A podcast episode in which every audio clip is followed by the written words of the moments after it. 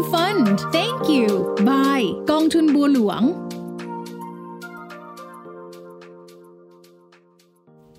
สวัสดีครับ นี่คือแอมฟัน Thank you กับเรื่องราวต่างๆ ของกองทุนรวมกับผมเสกสรรตวิวัฒน์จากบลจบัวหลวงนะครับ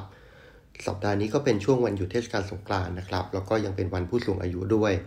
วันนี้ผมก็มีข้อมูลที่น่าสนใจที่เกี่ยวข้องกับเรื่องราวของประชากรไทยมาฝากกันครับ เราทราบกันดีครับว่าบ้านเรากำลังเข้าสู่สังคมผู้สูงอายุนะครับ มีสัดส่วนประชากรผู้สูงอายุอายุเกิน 60 ปีขึ้นไปมากขึ้นเรื่อยๆ สัดส่วนดังกล่าวในอาเซียนเนี่ยเรากับสิงคโปร์ใกล้เคียงกันนะครับ ซึ่งก็จะแตกต่างจากประเทศอื่นๆ ในอาเซียนที่มีประชากรสูงวัยในสัดส่วนที่น้อยกว่า แล้วก็มีวัยเด็ก วัยแรงงาน วัยสร้างรายได้ที่เยอะกว่านะครับ อย่างเช่น เวียดนาม อินโดนีเซีย ฟิลิปปินส์ ซึ่งประเทศต่างๆ เหล่านี้มีเศรษฐกิจที่มีขนาดใหญ่ใกล้เคียงกับบ้านเราครับ แล้วก็อยู่ในระหว่างการเติบโต อย่างเช่น เวียดนามเป็นต้น ส่วนประเทศเศรษฐกิจขนาดเล็ก อย่างเช่น เมียนมา ลาว กัมพูชาเอง ก็มีอัตราการเกิดที่สูงครับ ประชากรสูงวัยมีสัดส่วนที่น้อย แล้วก็จัดว่ามีประชากรวัยแรงงานที่สูงเช่นกัน จะเห็นถึงความแตกต่างระหว่างเราประเทศอาเซียนที่ค่อนข้างชัดเจนนะครับ และสัดส่วนประชากรบ้านเราในปัจจุบันเองก็มีความน่าสนใจครับ ข้อมูลจากสารประชากรมหาวิทยาลัยมหิดลเมื่อต้นปี ที่ได้อัปเดตตัวเลขประชากรคาดการกลางปีนี้ มีข้อมูลสำคัญก็คือในบ้านเรามีประชากรทั้งหมด ที่นับรวมประชากรสัญชาติไทย แล้วก็ไม่ใช่สัญชาติไทยที่อยู่ในทะเบียนบ้านนะครับมีอยู่ที่ 65ล้าน9 9 0 0 0 0 คน หรือว่าประมาณ 66 ล้านคนครับ เป็นผู้หญิง 34.2 ล้านคน มากกว่าผู้ชายที่อยู่ที่ 31.8 ล้านคน อาศัยอยู่ในเขตเมืองถึง 40.2 ล้านคนนะครับ ซึ่งจะนับรวมประชากรในเขตเทศบาล เขตเมืองทุกประเภท แล้วก็ที่เหลือเนี่ยจะจัดว่าอยู่ในเขตชนบทอยู่ที่ 25.8 ล้านคนครับ ถ้าเราแยกกลุ่มประชากรตามอายุนะครับ เราจะพบตัวเลขที่ชัดเจนมากขึ้นผู้สูงอายุอายุ 60 ปีขึ้นไปอยู่ที่ 13.5 ล้านคน คิดเป็น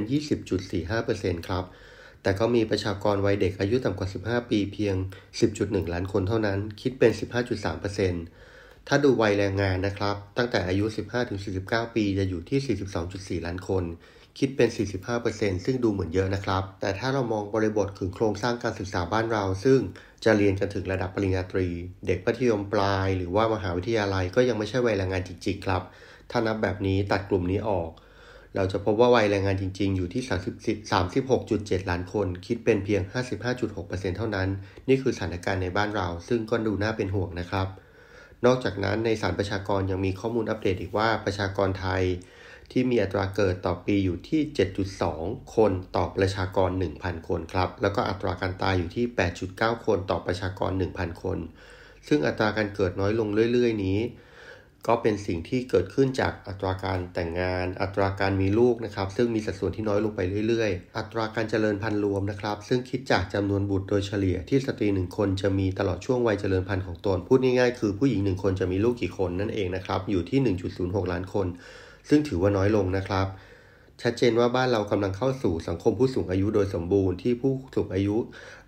จะมีมากขึ้น ผู้คนอายุยืนขึ้นนะครับ แต่ว่าอัตราการเกิดน้อยลง คนเกิดใหม่น้อยลง เราควรจะต้องเตรียมตัวในหลาย ๆ อย่างครับ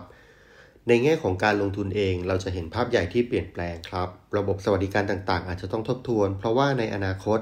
เงินดูแลสวัสดิการผู้สูงวัยจะต้องมากขึ้นไปเรื่อยๆ ตามจำนวนผู้สูงวัยนะครับ ไม่ว่าจะเป็นเงินกองทุนเกษียณต่างๆ ที่เป็นระบบราชการการที่เป็นระบบการจ่ายแบบบำนาญเงินค่าดูแลการปรับปรุงโครงสร้างพื้นฐานของรัฐและเอกชน ที่ต้องรองรับสังคมผู้สูงอายุมากขึ้น ในขณะเดียวกันรายได้ของประเทศจากวัยแรงงานที่น้อยลงก็เริ่มไม่สอดรับ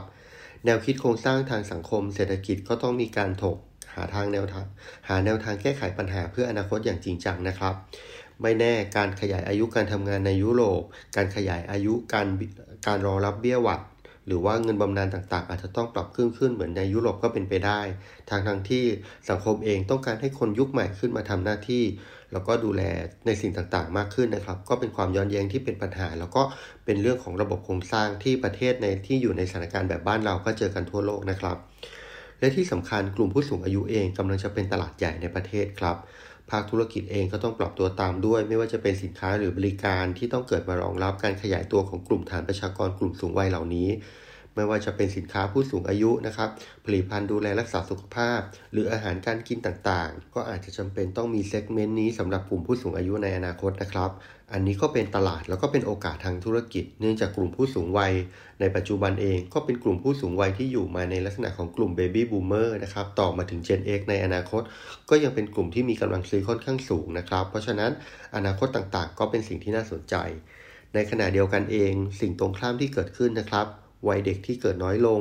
กลุ่มประชากรวัยเด็กที่ลดลงเนี่ยสินค้าและบริการกลุ่มเด็กก็ยังคงอยู่นะครับ เพราะยังไงก็ตังก็ยังมีกลุ่มความต้องการอยู่ เพียงแต่ว่าความต้องการจะไปอยู่กับสินค้าและบริการที่มีคุณภาพมากขึ้น เราลองนึกภาพนะครับพ่อแม่ปู่ย่าตายายที่มีหลานน้อยลงนะครับ เงินต่างๆ หรือว่าความรักต่างๆ ก็จะมอบขึ้นสู่กลุ่มนี้มากขึ้น สินค้าหรือบริการที่คัดเลือกก็ต้องการสิ่งดีๆนะครับ ปัจจุบันเราจะเห็นกระแสการเลือกเรียนโรงเรียนสำหรับคนที่มีความสามารถในการจ่าย ก็จะเรียนโรงเรียน 2 ภาษา โรงเรียนนานาชาติที่มีมากขึ้น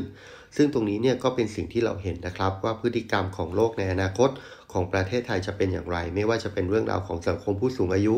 หรือว่าอนาคตของเด็กเกิดใหม่เทรนด์ต่างๆ ที่เกิดขึ้นก็จะเปลี่ยนแปลงระบบของโครงสร้างนะครับ สินค้าบริการรวมถึงธุรกิจ ที่ในบ้านเราจะต้องปรับตัวเพื่อให้อยู่รอดกับสังคมในอนาคตครับ